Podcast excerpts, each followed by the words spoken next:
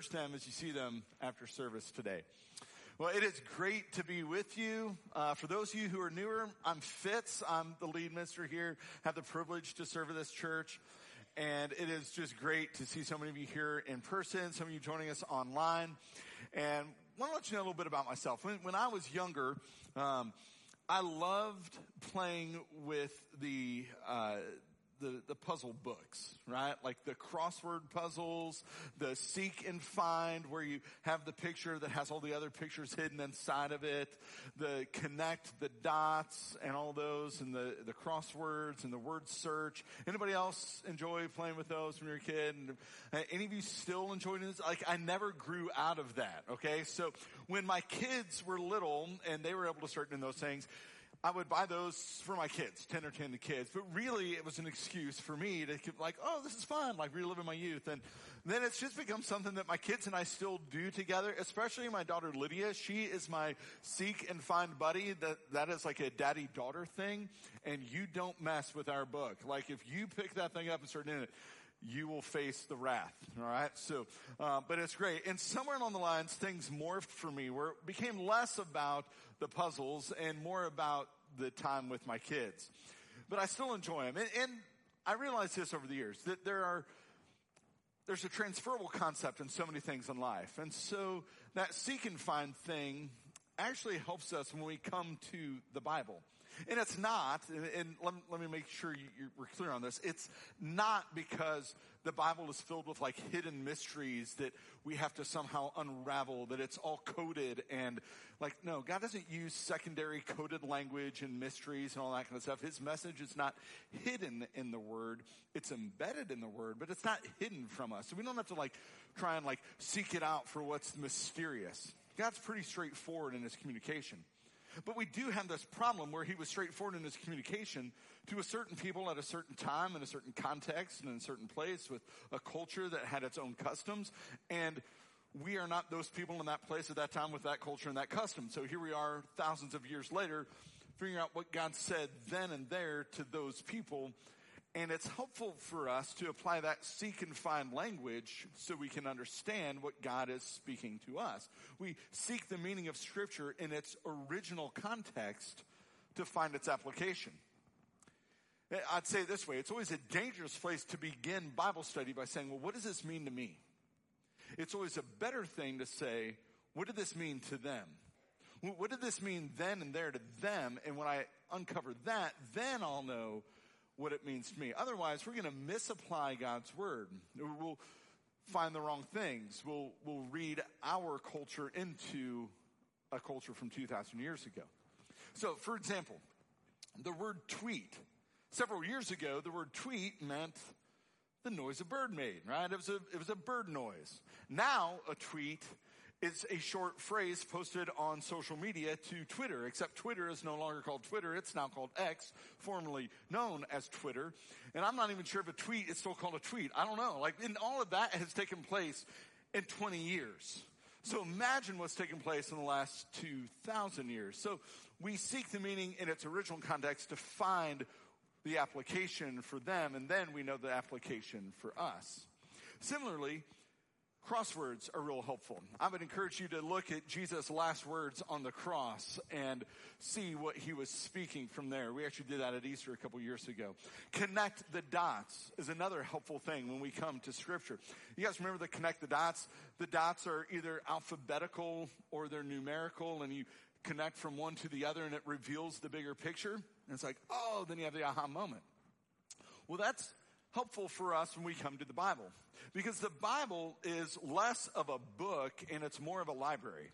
It's a collection of about 66 different letters or documents or small books written by different authors uh, in different genres at different times over hundreds of years but they all tell one story from beginning to end. Genesis, the first book in the Bible, Revelation, the last book in the Bible, they tell the same story of God's interaction with humanity. And they give us a window, a picture into different moments of that interaction. And they all point to one person, Jesus. But when we connect the dots from book to book, from what's said in one part of the Bible to what's said in another part, we see the big picture even more. Each book helps us see the picture of who God is, but when we connect them together, that picture becomes bigger. We get a better understanding of who God is, who we are, how this world works. So for example, if we look at the, the garden, right? You got a garden in Genesis, a garden of Eden. You connect the dots to the Garden of Gethsemane where Jesus prayed the night before he was, or the night he was arrested, the night he was betrayed. Or you take a look at the tree that is in Genesis at the very beginning, the tree of the knowledge of good and evil. And then you fast forward to the tree at the end of the book, the tree of life, and you find their connection. What you'll find is they both have branches that run through the cross. The tree sacrificed for our Savior's sacrifice. And again and again, we'll find these dots to connect. So today, we're just going to do a little connect the dot with some of the events around Jesus' birth to some of the events around Jesus' death. And we're going to look in Matthew's gospel to do that. Now, gospel. If you're new or newer to church, that might sound like a pretty churchy word. We don't use gospel much in our language, but the church uses it a lot. But it actually did not begin as a church word. In fact, gospel was a word in the culture and it simply means good news. More accurately, it's a proclamation or an announcement of good news. So, when the New Testament, the portion of the Bible that was written after Jesus lived, at that time, the Romans were in charge, right? You had the Roman Empire.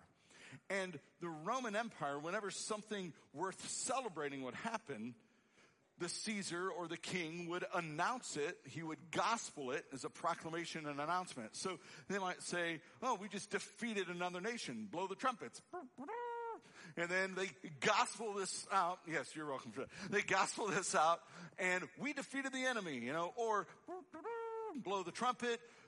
Caesar has had a son. And there's this gospel, this proclamation, this announcement, this good news for the kingdom. Or so they thought, right?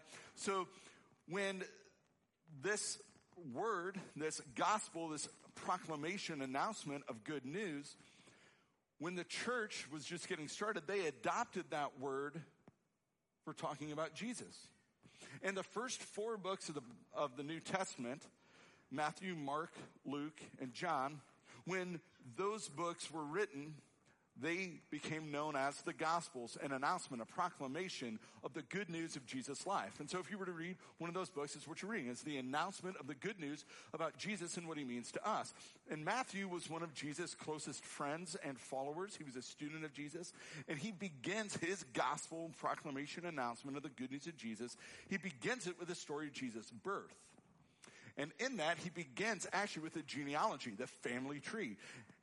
And in the family tree, he shows where Mary shows up. So you got Mary. And then he tells the story of how Mary became miraculously pregnant with Jesus. But how Mary's fiance, Joseph, wasn't buying the miraculous baby story that Mary was telling him. And that's where we'll pick it up today. Matthew chapter 1, verse 20. An angel came.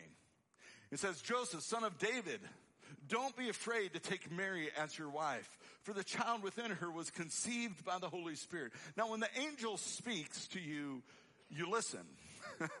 and the angel goes on and said, she will have a son and you are to name him Jesus, for he will save his people from their sins. And all of this occurred to fulfill what the Lord's message had been through his prophet Isaiah. Look, the virgin will conceive a child.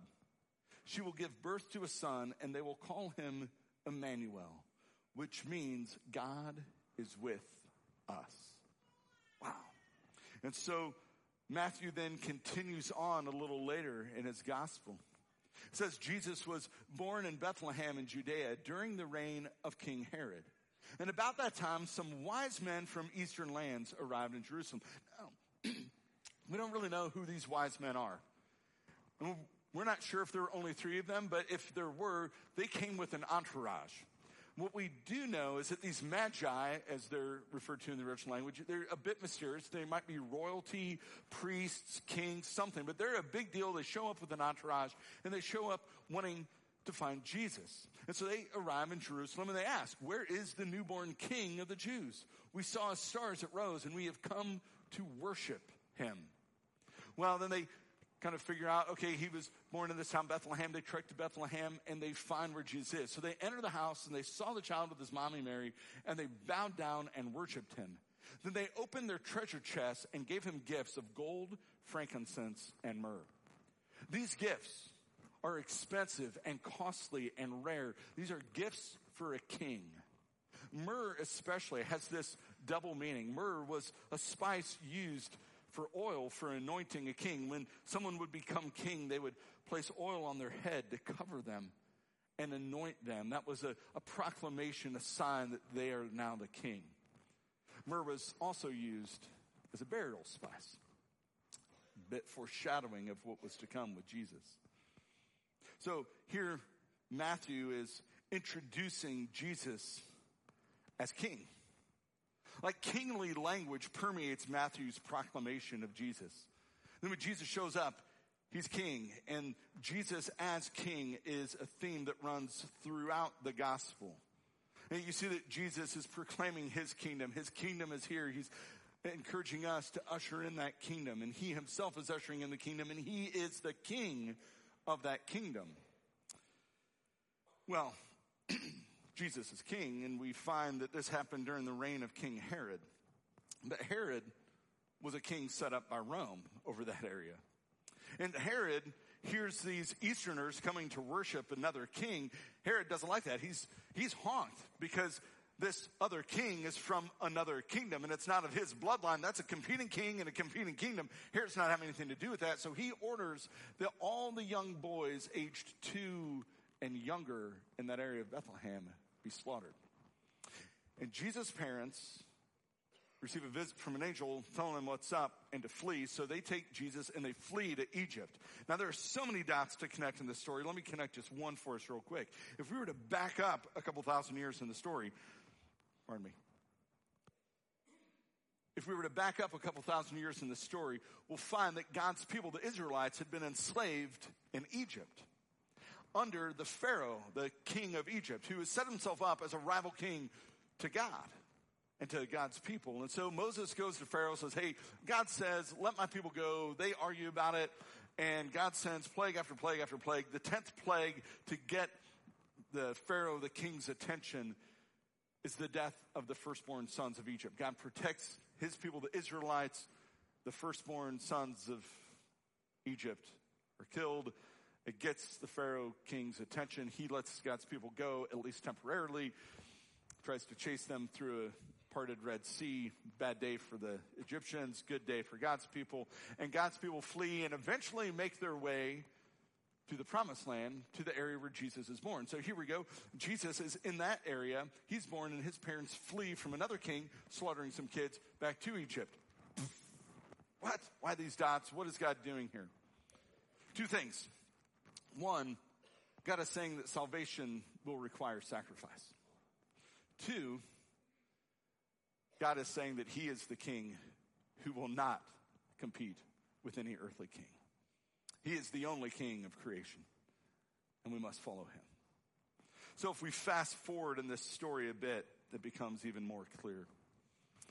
We fast forward and we pick it up at the end of Matthew's gospel. Jesus has been arrested He's been put through a mock trial. He's been found guilty of heresy. He's proclaimed to be God. And so he's sentenced to death by crucifixion. Some of the governor's soldiers took Jesus into their headquarters and they called out the entire regiment. They stripped him and put a scarlet robe on him. Going on in the text.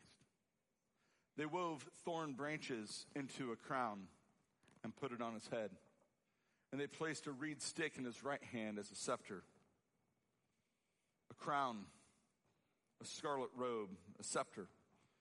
Those are all images of kingship, kingly images, but not in the way fit for a true king. Crown of thorns placed on his head. They knelt before him in mockery. And they taunted, Hail, King of the Jews! They spit on him.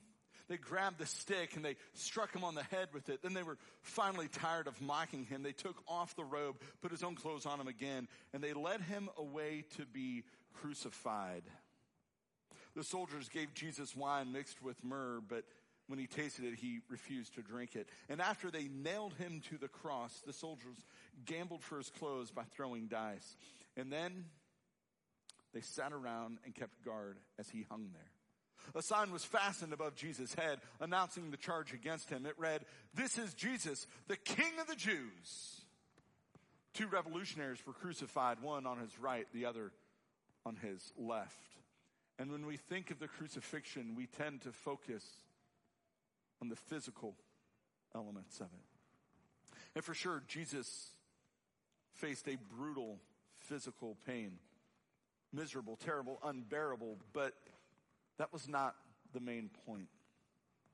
In fact, his physical pain, and Jesus did suffer physically for us. That should stir something in all of us. But his physical pain was not the main point. And it doesn't even come close to the spiritual pain Jesus endured because for the first time in all of eternity, the Son is separated from the Father. The first time in all of eternity, Jesus separated in a brutal, painful way from his dad. And the Trinity, the Godhead, is torn asunder. Matthew continues on. The people passing by shouted abuse, shaking their heads in mockery. Look at you now, they yelled. You said you were going to destroy the temple and rebuild it in three days? Huh? Well then, if you are the son of God, save yourself and come down from the cross. Even the chief priests, the teachers of religious law and the elders, they mocked Jesus too. He saved others, they scoffed, but he can't save himself. So he is the king of Israel, is he? Really? Let him come down from the cross right now. We'll believe in him then. He trusted God, so let God rescue him now if he wants him. For he said, I am the son of God. And even the revolutionaries who were crucified with him ridiculed and mocked him in the same way, at least initially. In his book, Quest 52, which we've been using this year as a devotional guide to help us navigate our way through the life of Jesus to get to know him better. Uh, we're in week 49 out of 52 weeks. and the year is almost over. Church, has this been a good resource for you? Has this been helpful for you? I hope. I hope. It has for me. Um, I hope it has been for you. And if you've found this to be a helpful resource, I just, on an aside, want to encourage you we still have some copies left. Purchase them, give them as gifts at Christmas, and then offer to walk through this with somebody in the coming year. It's okay to go back through this again. In fact, you will learn even more your second time through. Um, if you've been with us and you've just resisted or you haven't got a copy, I encourage you to do it. It's still worth the investment. It's still worth the investment of time and reading it. It's going to help you. And if you're newer to us, get one. There's only a few weeks left, but just jump in right where we are and then start your new year going through this. But in this, Mark asks a question at the beginning of each chapter. And its question for this week, week 49, is this, why did Jesus die? And that's a really great question. Because all the people surrounding Jesus at the crucifixion did not understand the answer to this. They did not understand why Jesus was dying. They missed the point. I mean, they kept saying, Go ahead and come down off the cross and then we'll believe you. Come down off the cross and save yourself. Problem is, Jesus' goal was never to save himself. Jesus actually came down from heaven to go up on the cross. I mean, we, we read this earlier in the gospel, right? He came to save his people from their sins. Not to save himself, but to give himself to save us, to save them. And so that's what Jesus is about. That's why he died. The cross is why he came. So he wasn't going to come down off the cross. He had come down from heaven. They missed that part.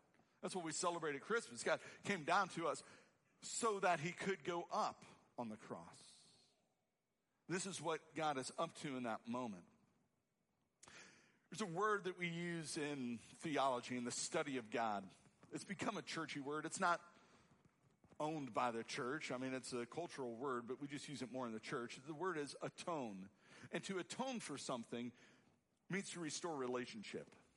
If there's a break in relationship, To atone for it means to restore that relationship by fixing whatever the problem is, by removing whatever the barrier has been that's caused the breakage in relationship.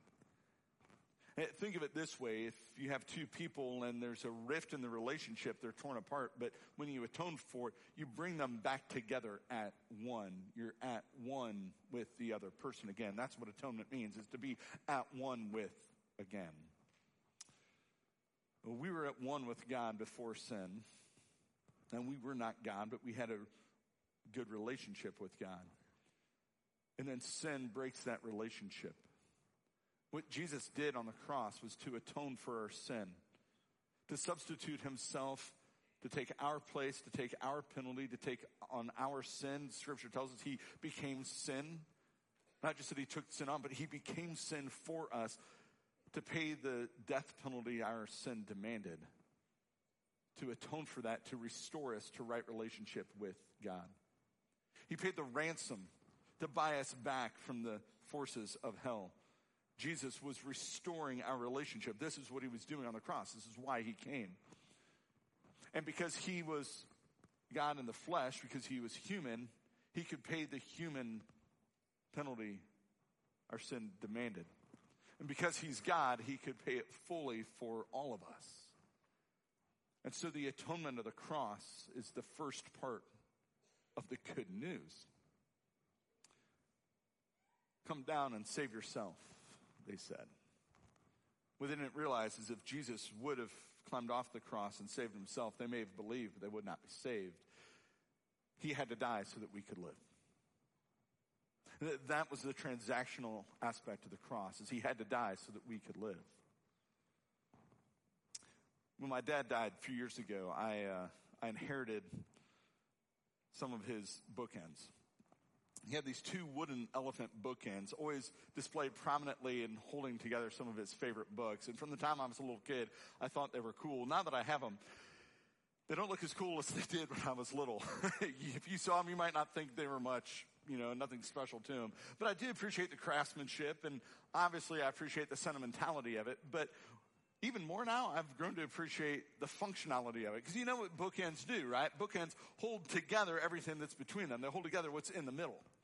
And that's what Mark, Mark, that's what, uh, Mark does this in his gospel too, but that's what Matthew is doing in his gospel here, is he's bookending his gospel with these two ideas that hold together everything that comes between them. So if you read the gospel of Matthew, which I encourage you to do sometime during this Christmas season, take a couple hours, read through it, and just get to know Jesus in one setting.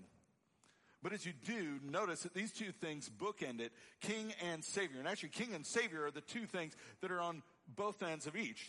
So there's King and Savior and King and Savior. Those are the bookends because what we find is that Jesus is the Savior King. That's what Matthew is proclaiming to us. That's the good news. That Jesus is the Savior King. He draws these parallels between events surrounding Jesus' birth and the events surrounding Jesus' death. He says, you know, at the birth, foreigners came from far off lands to bow down and worship Jesus as king, but at his death, Jesus returned to the epicenter of religion for his own people, and they mocked him as king at his death. As a baby, Jesus' parents fled to save the life of their son so that when he was older as a man, he would choose to die to save all of us from our sin. At Christmas, Jesus came God himself wrapped in flesh in our likeness, in our image, so that he could restore to us his image, the image we are created in, that we bear the image of God, but it's been distorted by sin. So he was born in our image to restore his image to us. At Christmas, we celebrate that God came into this world as a human. I love what, what Matthew does in his gospel. He's just connecting the dots between the cradle and the cross between Christmas and Easter. We celebrate at Christmas the story of Mary and Joseph and their baby boy born in the manger. We celebrate the birth of Jesus, the Savior King, and we celebrate Jesus' birth because of why he died. Or keep that in mind as you celebrate Christmas this year. We celebrate his birth because of why he died. And what that means is that the cross casts a shadow on the manger. That the cross casts a shadow, the crying of the newborn baby boy. Let me just Listen, I know the song says no crying he made. That's a sweet lyric to sing, but Jesus became fully human and remained fully God. But as fully human, I've never met an infant that did not cry. Right? And you all, and parents? So I'm pretty sure Mary and Joseph were changing some wet diapers and poopy diapers and dealing with some crying and they were just like, oh, wow, okay. So this is how God, how humbly God chose to enter the world. But the crying of that newborn babe in the manger foreshadowed the suffering of the Son of God being sacrificed for our sin. The pain of childbirth pointing to the pain of crucifixion to give us a new birth and a new life in Him. The beauty and simplicity of the manger, how Jesus came quietly, covertly, humbly, with no human royal proclamation. The angels proclaimed, but no human royal proclamation, no fanfare, no parade, no palace. But yet, at his death, a trial in the palace, the parade to the cross, the proclamation of king, and then he's put on display naked on a cross for everyone to see. Jesus arrived as no king would arrive, but he died as no king of creation should die. See, at Christmas, we celebrate that God came to be with us because at Easter, he made a way for us to be with him. He came to us at Christmas so that at Easter, he could make a way for us to be with him in the paradise of peace for eternity. This is why we celebrate his life. And the good news is not just that Jesus came to us or not just that Jesus died for us, but that Jesus rose from the grave, that he rose victorious, that he defeated death, that he conquered the grave, that he broke the grave in essence, that he defeated all the demons of hell and he conquered sin. And then as he rose from the grave, he then ascended to heaven to reclaim his rightful place as the king over all creation. That that is the good news, that Jesus is alive, that the king is alive and he is on his throne. That's the gospel. That's the proclamation. The king is on his throne still today. But why does this matter? Like interesting, right? Yay, connect some dots. Because if Jesus is only Savior and not King, then saving us didn't mean anything. He really couldn't. If He is not the King on the throne of all creation, then He does not have the power nor the authority to actually save us. That word atonement that we used, it, it doesn't matter then, right? If Jesus, if you see Him only as Savior, let me just say it this way, let's make it personal. If you only see Jesus as Savior and not as King, you're missing it.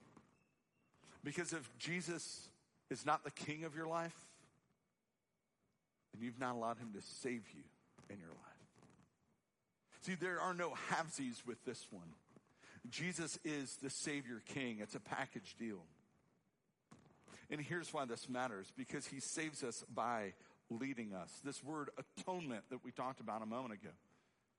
To atone for our sin means nothing if he is not enthroned as king. If Jesus is not the king of your life, he is not atoned for the sins in your life. If you do not follow him and surrender to him and allow him to lead you, you've not really allowed him to save you. Because the way Jesus saves us is not only by dying for us, but by leading us. By leading us daily from a sin soaked life into his new life for us. The way the king saves is the king leads victoriously. It's not just about a moment on a cross. That's a truncated gospel. It's about a king on the throne. That's the fullness of the gospel.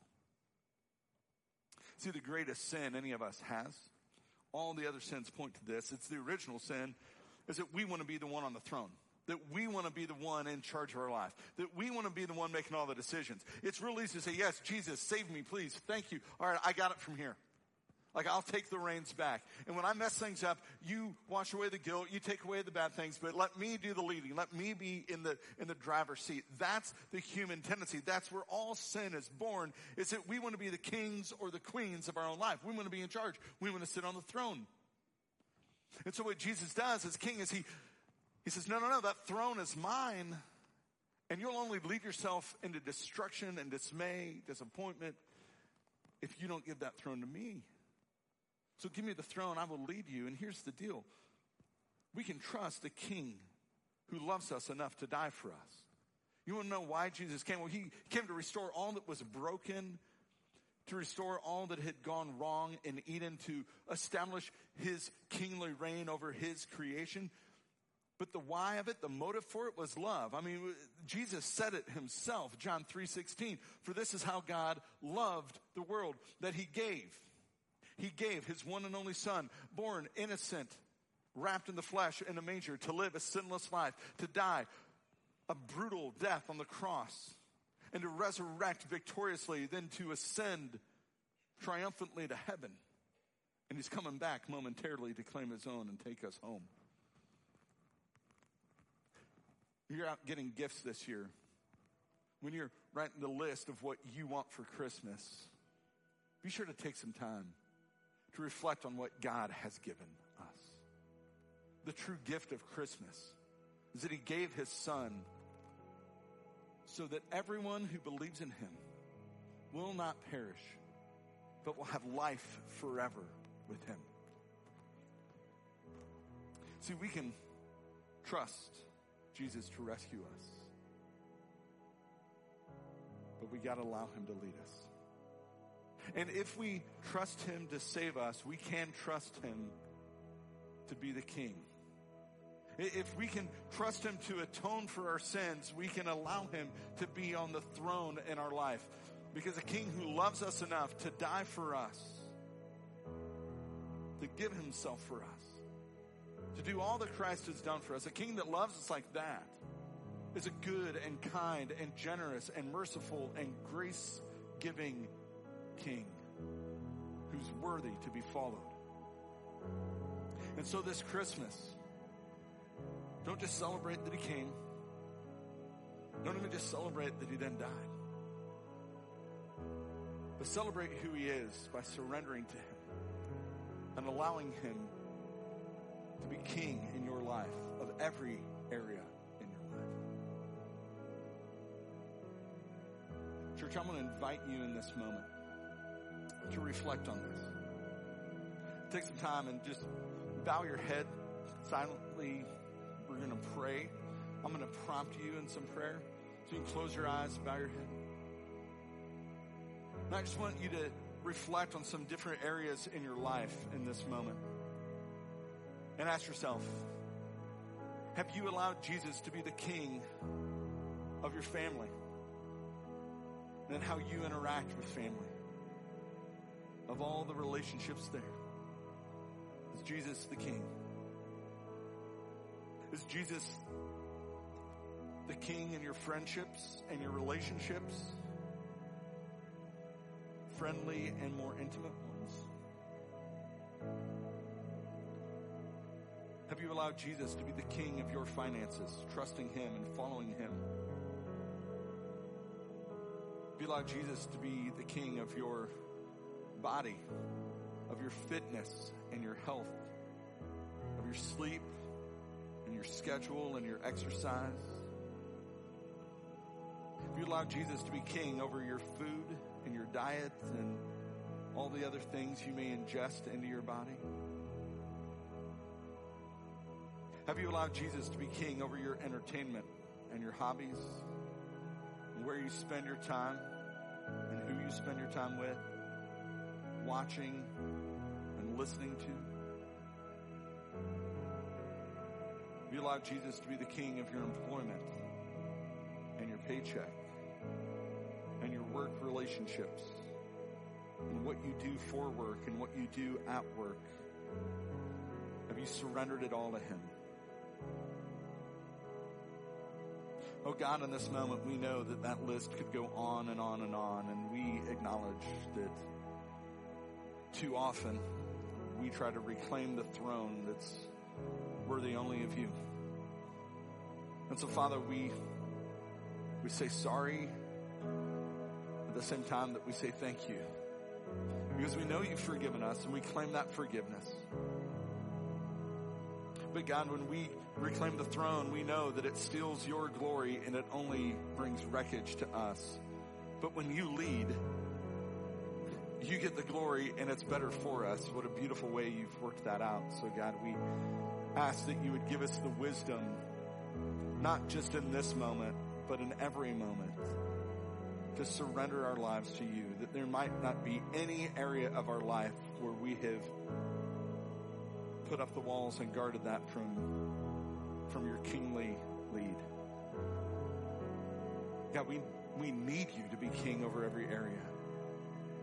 And so give us the wisdom to know with every decision, with everything we do, whether we're trying to reclaim the throne or not. And when we do, God, give us the courage to surrender it to you. God, we thank you that you have given us word and your spirit and your church to guide us and lead us and show us the way to go. Help us to be attuned to your spirit, to hear your voice. Help us to be people of your word, reading it and studying it. Help us to be people who are engaged with the church, allowing her to shape us and mold us and prompt us to follow your teachings. And God, give us the courage to bring our lives into alignment with you. But Jesus, lead us as King. Save us still, Lord.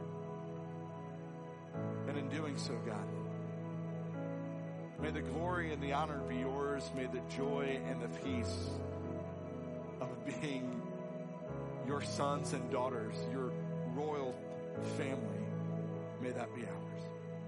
And God, for any who are listening today who have not yet surrendered fully to you. God, may they do that. May they follow the example that we saw earlier in this service of people surrendering their lives in the water of baptism to put their old way of living to death, to come alive in a brand new life, to follow you as King and as Savior. God, may we follow you as King and Savior every day. But for those who've not yet done that, may today be their day.